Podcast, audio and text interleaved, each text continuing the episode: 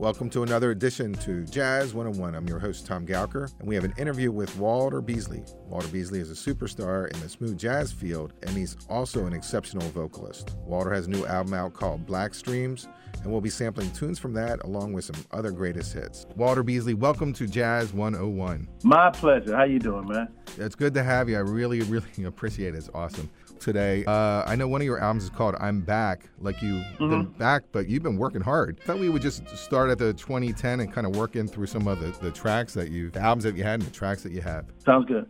Yeah, we want to start off with uh, "Back at You," which is uh, 2010. The the leadoff song is "Lovely Day."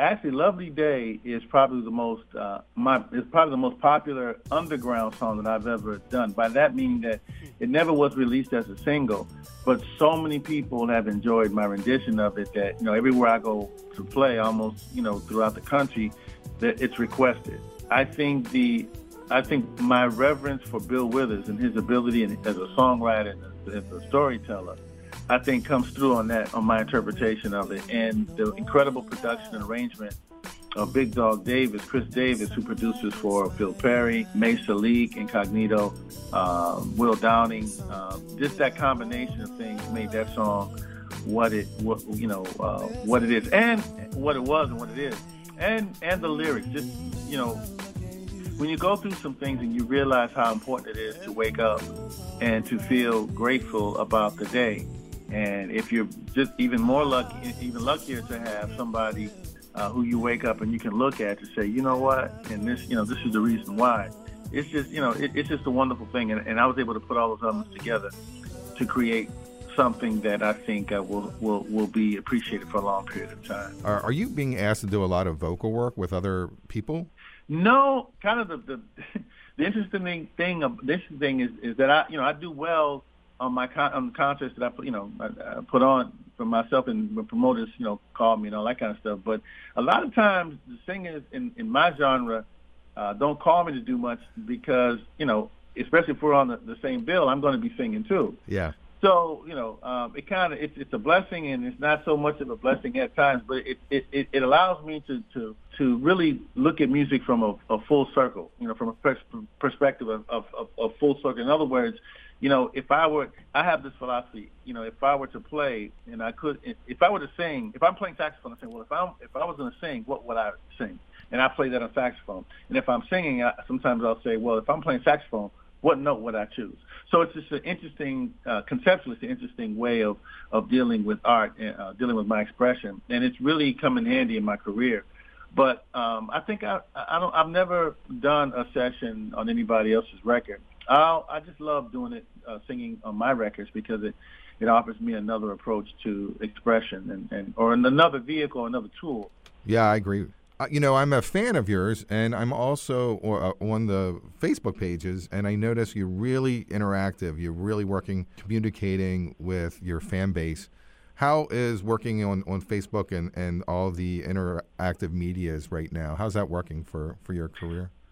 Well, social media um, for me is a way to let people who appreciate my expression uh, to know, you know, first and foremost, you know, when I have something new that's being released. Uh, but it also uh, enables them to see what makes me tick. It lets them know, um, you know, that I have the same trials and tribulations as everyone else. And this is what I use to kind of help me get through them. And, you know, you can use them too. So it kind of connects me with them in a different kind of way. I, uh, one person once told me a long time ago, he said, "Well, you're the kind of star that people can connect to and, and, and touch." And I've all and I thought about that for a long time.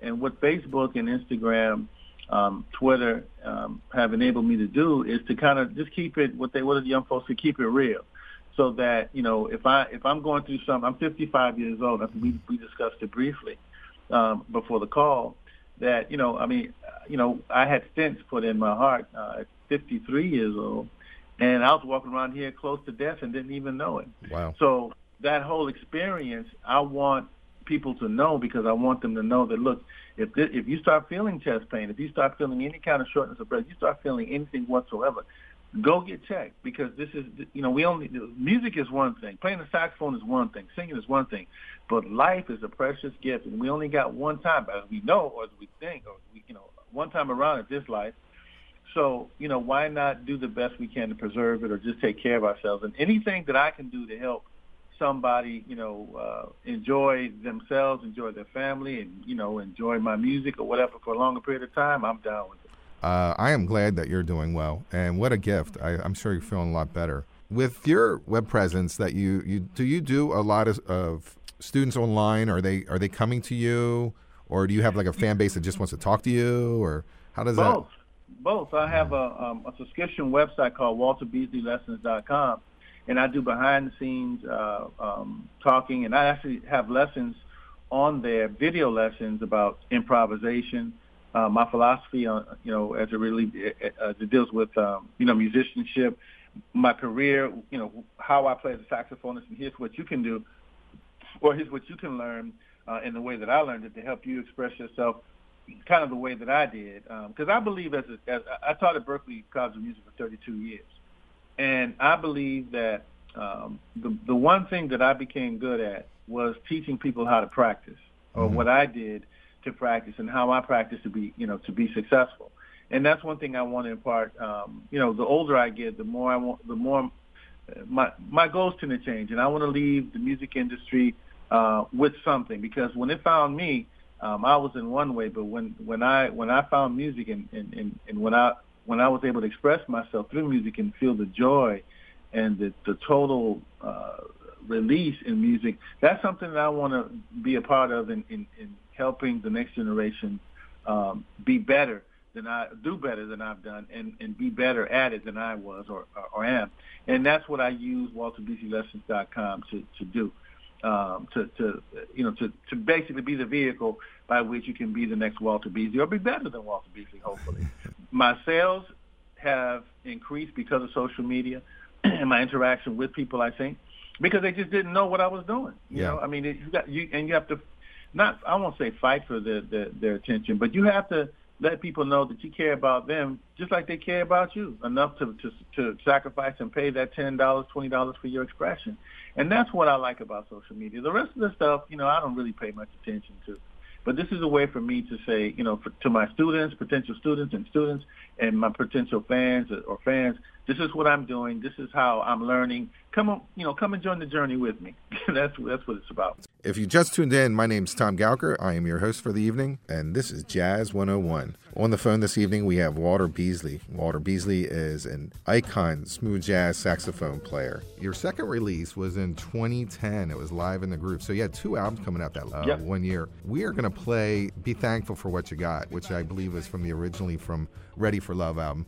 It is yes. a phenomenal version. I'm sure this is something that people request on a regular basis too. Yes, most definitely. Be thankful. I grew up in a town called Central California, and that's one of the first songs that I remember. You know, it, in the first thing that we we had a Volkswagen. I remember when I think when it came out. And there were people, you know, in the area who had, you know, nice big cars and stuff like that. They, you know, they just, you know, I mean, they, they were just uh, people with bigger things. Yeah. And I remember when um, when Be Thankful came out, and it talked about, you know, you don't have to drive a big Cadillac, uh, none of that kind of stuff to, to, to, to be grateful for what it is you have at that one very moment. And I think at the time I started getting into the law of attraction, but um, when it talked about being in the moment, it talks about, you know, taking a break and, and, and realizing that everything that you ever need is right there within you right now. Always. That, yes, exactly. So, you know, when and then I remember "Be Thankful" as the song that would kind of, even as a kid, reminded me of that, and that's when I decided to redo it and uh, I did on on a uh, yeah, like you said, the record. What did you say the record was? Ready for Love. Ready for Love. Mm-hmm. and then uh, and then I did it live, and it, it, it's it's like one of my most popular uh, requests, and I, I think it still is the one of the best messages I've ever heard in life. Uh, this is a question I I debated about asking you. Is uh, you got you got Gerald Veasley, you got Walter Beasley. It's like it's like Janet and Michael. You never see them in the same room together. What what what is the relationship? Have you ever worked with this gentleman? Yes, we. you know, I, and I'm gonna tell you the true story. In the beginning, I know that we didn't like each other mm-hmm. because we were both on major labels and we were playing. Not, I wouldn't say we didn't like each other, but we would go into record stores and people had us so confused that I would go to my record bin and, and look for Walter Beasley and that would be Gerald Veasley in my slot. And I would go to Gerald Veasley's slot, and there'd be Walter Beasley records in his. And I said, the same thing got it has to be mm. happening to him. Yeah. so I, we would go all over the country experiencing experiencing this, and we had never met. So we we just happened to be on the same bill in Las Vegas, and I had already made up my mind. I'm not gonna like this guy because he's always in my band, you know, taking my money and all this kind of stuff. He probably was feeling kind of a little bit the same way. Man, we got to Las Vegas, and we looked at each other. I said, "You Beasley?" He said, "Yeah." You Beasley? He said, "Yeah." Man, we just fell out laughing. Did this happen to you? Did this happen to you? And we just became very, very close right then and there. And and he is probably one of the best friends that I have in the genre. We call ourselves cousins. We're so close now. so yeah. uh, Beasley, Beasley, the whole thing. And he has a bass boot camp that I attend. I started playing bass about five years ago after the loss of of, of a bass of the bassist in my band. Uh-huh. Um, I go to the bass boot camp every year, and I support a scholarship for one member um, to go uh, and learn, no matter what their uh, uh, level of facility is uh, every year. So we become very, very, very close. I support him. He supports me. We're playing together. I think. Well, I've done his, his in Philadelphia. He has a club there that he uh, play that he uh, uh, brings an artist, and I've, I've I've been there three times. I'll be there again probably in September. So we're very, very close. But it did start out kind of rocky because you know if one letter uh, separates our name, and people would always give it. We would. I'll tell you funny stuff. We were we had played together in Wisconsin, and we were sitting down at the same table signing autographs a person comes up and says, uh, Walter, I saw you last night and you were hitting on all cylinders. And Gerald said, no, that wasn't me. That was Walter sitting next to me. And the guy said, no, it was you. I know I saw you, Walter, last night. You're not telling the truth. And we were sitting there looking at each other. This man wanted to tell Gerald that he was really me.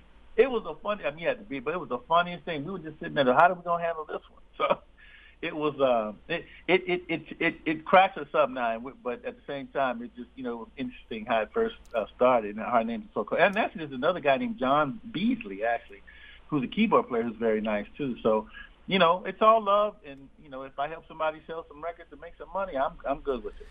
In uh, 2013, you released two recordings. You got live at the club, must play the uh, Mr. Magic Go Go style. Um, what is your relationship with go-go music? Because you, know, in DC, it's it's everything. Yes, sir. Um, my career, I had a, a, song called "Don't Say Goodbye" in 1986. That was actually the beginning of my career as a vocal song, and BET played it. And I'm not going to go into the, the uh, you know long of it, but um, it became quite popular. It became quite popular in Washington D.C. So I've been going to Washington D.C. to play at least two or three times a year since 1986, 1987. And I, one thing that I always respected about the city was, you know, it had its own music. You know, and I'm like, what? And then, you know, go, go, go. And then when I looked at and looked and examined the history of go, go, and I and I and I talked to some of the people who played with the architects of go, go, and they were telling me that that Chuck Brown um, actually had the idea or, or formulated this whole concept behind the song "Mr. Magic" that Grover Washington had done uh, originally, and and that was the beginning of the movement.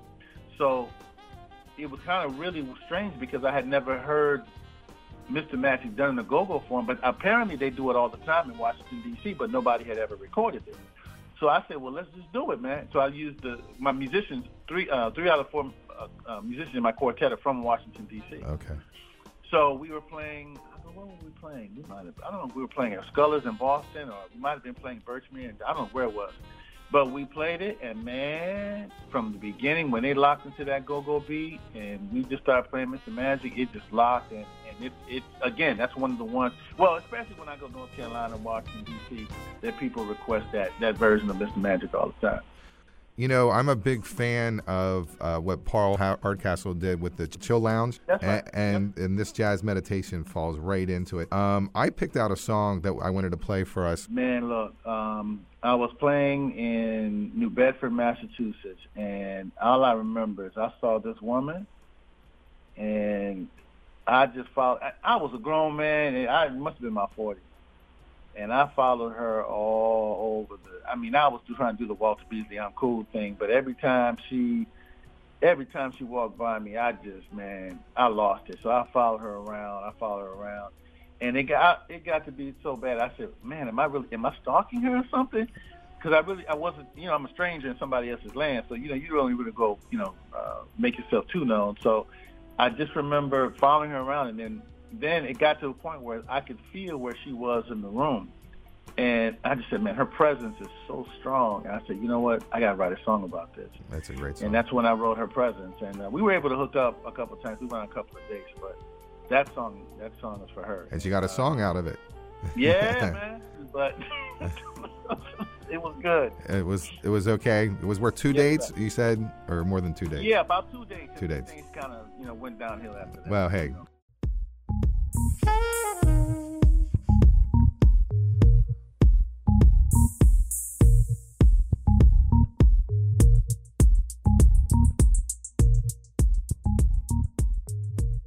The I'm Back was the first single off this album. It's phenomenal, and we're gonna we're gonna listen to that song. Why the title I'm Back? Uh, well, that was the first record that I did after the stint. Um, I had the stents put in in two- in 2014. I had to take some time off, and then you know, when you go through a situation like that, you have to reassess. Well, I had to reassess everything. You know, uh, playing the saxophone is a very physically demanding uh, situation, especially the way I play. So you know, you become your head becomes part of the whole mix too. So you, you know, you're saying, do you really want to play as hard as you've been playing? Did, did that contribute to the heart problems? That, you know, uh, so many things happen. You know, and, and your mind takes over after your heart has been fixed. It was about maybe three weeks in. A friend of mine, uh, a former uh, student, sent me, and I know I bought a machine. So uh, machine meaning like a, a machine maker. Yeah. So I was doing beats and I was horrible at it. So I, I sent my little bass line to a former student who I knew was a producer or whatever. He came back with this track, and as soon as I was able to play, I picked up and I just started going da da da da da da da da. I was like, "Whoop, I'm back," and that's when I named it. I'm back, and I did a whole rap. And then that's when I said, "You know, this is what I was born to do. Let me ride this pony until she can't gallop anymore, and that's it." So I, I, I just named the whole record. I'm back, and I had a pretty good. That was a, that was a number one record for me at Billboard uh, uh, Smooth Jazz Well- and Groove Jazz music. It's funny Yes. because you you were coming off of a health scare, but that album cover made you look really healthy and and uh, you know uh, very young looking. So I Yeah, mean, yeah, it was a really good out. It was a good picture. I lost 30 pounds. Um, um, the doctor said after you got to lose the weight, you got to you know get yourself together. I lost the weight, you know, 30 pounds off, and and uh, you know, uh, and it, more importantly, um, I started to change my life. I started to change the way I looked at things and started to put things in proper perspective, and lost the weight instead of you know eating to satisfy something I ate to because I was ate because I was hungry, and and I started dealing with things that made me a little bit uncomfortable rather than you know, uh, feel that comfortability with food. So, um, you know, you make those changes and you start feeling better about your life. Definitely, and you have definitely a lot more energy. My second song from this album that I really enjoy is "Hard Work." Who who wrote this originally? Well, it was originally recorded by a saxophonist named John Handy. And John Handy, in my opinion, was one of the most underrated saxophonists ever. I mean, this man could play his behind off. And I remember that was the first instrumental song that I heard, um, other than the Earth, Wind, and Fire song, I forget. Um, but that was the first in- instrumental song I heard where where it lit the party up. Where well, once we heard it, dun, dun, dun, dun, dun, dun, man, you got up on the dance floor and started dancing, and you know it, and, and nothing was just hard work, and boom, people just started, oh yeah. And I was wondering, I was like, what makes this song so special? And for me, it's, it's the, the song "Hard Work" is a cross between gospel music, well, the church music, and jazz. It's a cross, you know, and, and you can you don't really know whether to dance to it or shout to it. And then when it says "hard work," hard work says, "Oh my goodness, yeah, I, you know, I don't put in a, a, a long day's work. It's time for me to get up on my feet and just shake this away." So it, it, it had all kinds of different components in it, and the only thing that it said was hard work, and your imagination was able to take it into any direction that you wanted to take it, whether it be praise or whether it be like, I'm just grateful to be away from the job or I'm grateful to be, you know, at the club. It's just that was the first time I had ever experienced that with a strictly with this, a song that was strictly an instrumental song. Yeah, and it, I mean, it, and you really put the funk back into it. It's very funky. What what does living for today mean, and and uh, why is it so good? Um, I think it. I think it, that I, I was honest with that one. I, again, you know, when when I got into sax meditations, I got into the, the, the you know concept of now. The concept of now is an important thing and all that kind of stuff. But when you go through a crisis, you know, you're it's not a it's not an academic exercise. And well, you know, um, it, it it becomes reality. I mean, you have two choices: either you could lay down and take it, or you can fight to to, to, to, to have a better tomorrow. That's right. And living for today um, simply meant that, you know, I had started understanding that today was the only thing I was promised. Not even the whole day, just, you know, the next breath. So when I started to kind of um, revolve, uh, make my life revolve around that concept, you know, and I remember putting the chords together and just, you know, it's like, yeah, man, don't even make this any more complicated than it needs to be. Just go ahead and sing it, play it, let the bridge take care of itself, and then be done with it. And that's that's basically what happened. Yeah, it, it's something about that song. Maybe it's the message or the. I mean, it just it's a phenomenal piece of work, and and it, it definitely it resonates. Um, I was just listening to the album. I kept on coming back to that one. So that's my number one on the whole album.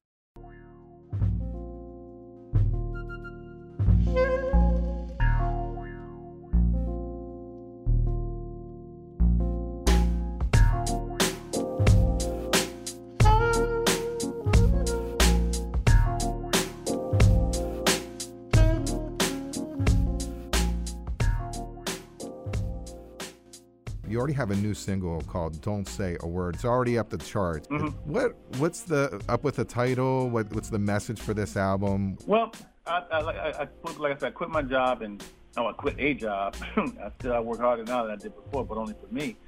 Um, at Berklee College of Music, and when I think about society today, I just think there's just so much going on. I think that you know people are you know it's, it's, we're we're talking too much. We're thinking about too much.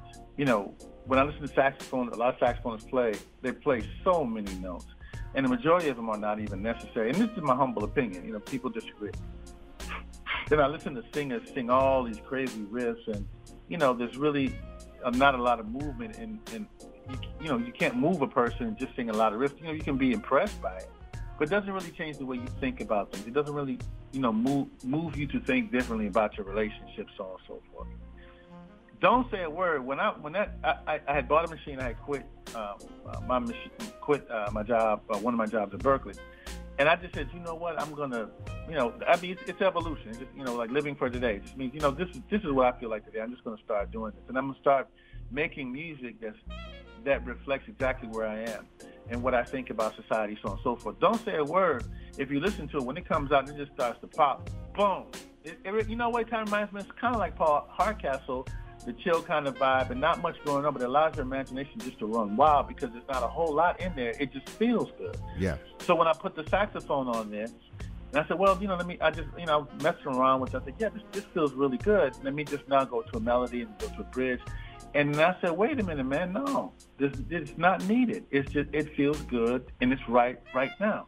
There's no need to put anything in else in there. You're just going to be verbose, and you're going to have people, you know, either it's going to be your ego that's dictating this song rather than the feeling of it. And that's why I said, don't add another part, don't play another note, and don't say a word. At 55 years old, I did a little bit of reflection in, the, in my life and stuff. But I was born and raised, born and and spend the first six seven years of my life in a black neighborhood and it, it was great. I mean, you heard R and B bumping from speakers. You know, you heard old school, you know, fifties. My father had, you know, um, you know, when he was away from my mother, had, uh, uh, you know, uh, Redd Foxx and other things going on the eight track. You know, that were just really nasty and just saucy or whatever. You know, so mm. it was a different kind of vibe. And then when I was about seven, I guess, we moved into a Hispanic neighborhood, and the same type of thing was happening, but only it was with Latin music. You know, Latin Latin music, mambos and and boleros uh, popping out of the trunks of cars and people dancing like that. So I I was a product of all of that, and uh, right now, I mean, well, with Black Strings, what I just wanted to do was put together maybe uh, five or six songs that just dealt with just groove and pocket and and and and the way things used to be, you know, just about the groove and not about the ego, but just about making people feel good about that. And that's what my environment is for me.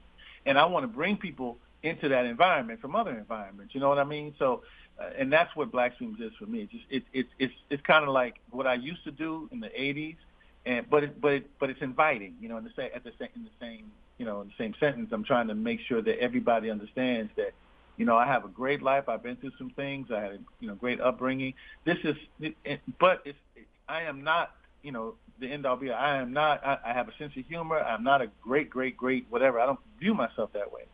I'm I'm a part of of, of a I'm a part of a collective. I'm part of humanity. I'm part of you know that community, and this is how it sounds. Boom. That's it. Everyone, please keep your eyes open for Black Streams by Walter Beasley. It's out in stores soon. If you like Jazz 101, please contact WEAA FM and let them know you want to hear some more of it. Remember that WEAA is the source for cool jazz and more. It's the voice of the community. My name's Tom Gowker. You're listening to Jazz 101, and thank you for listening.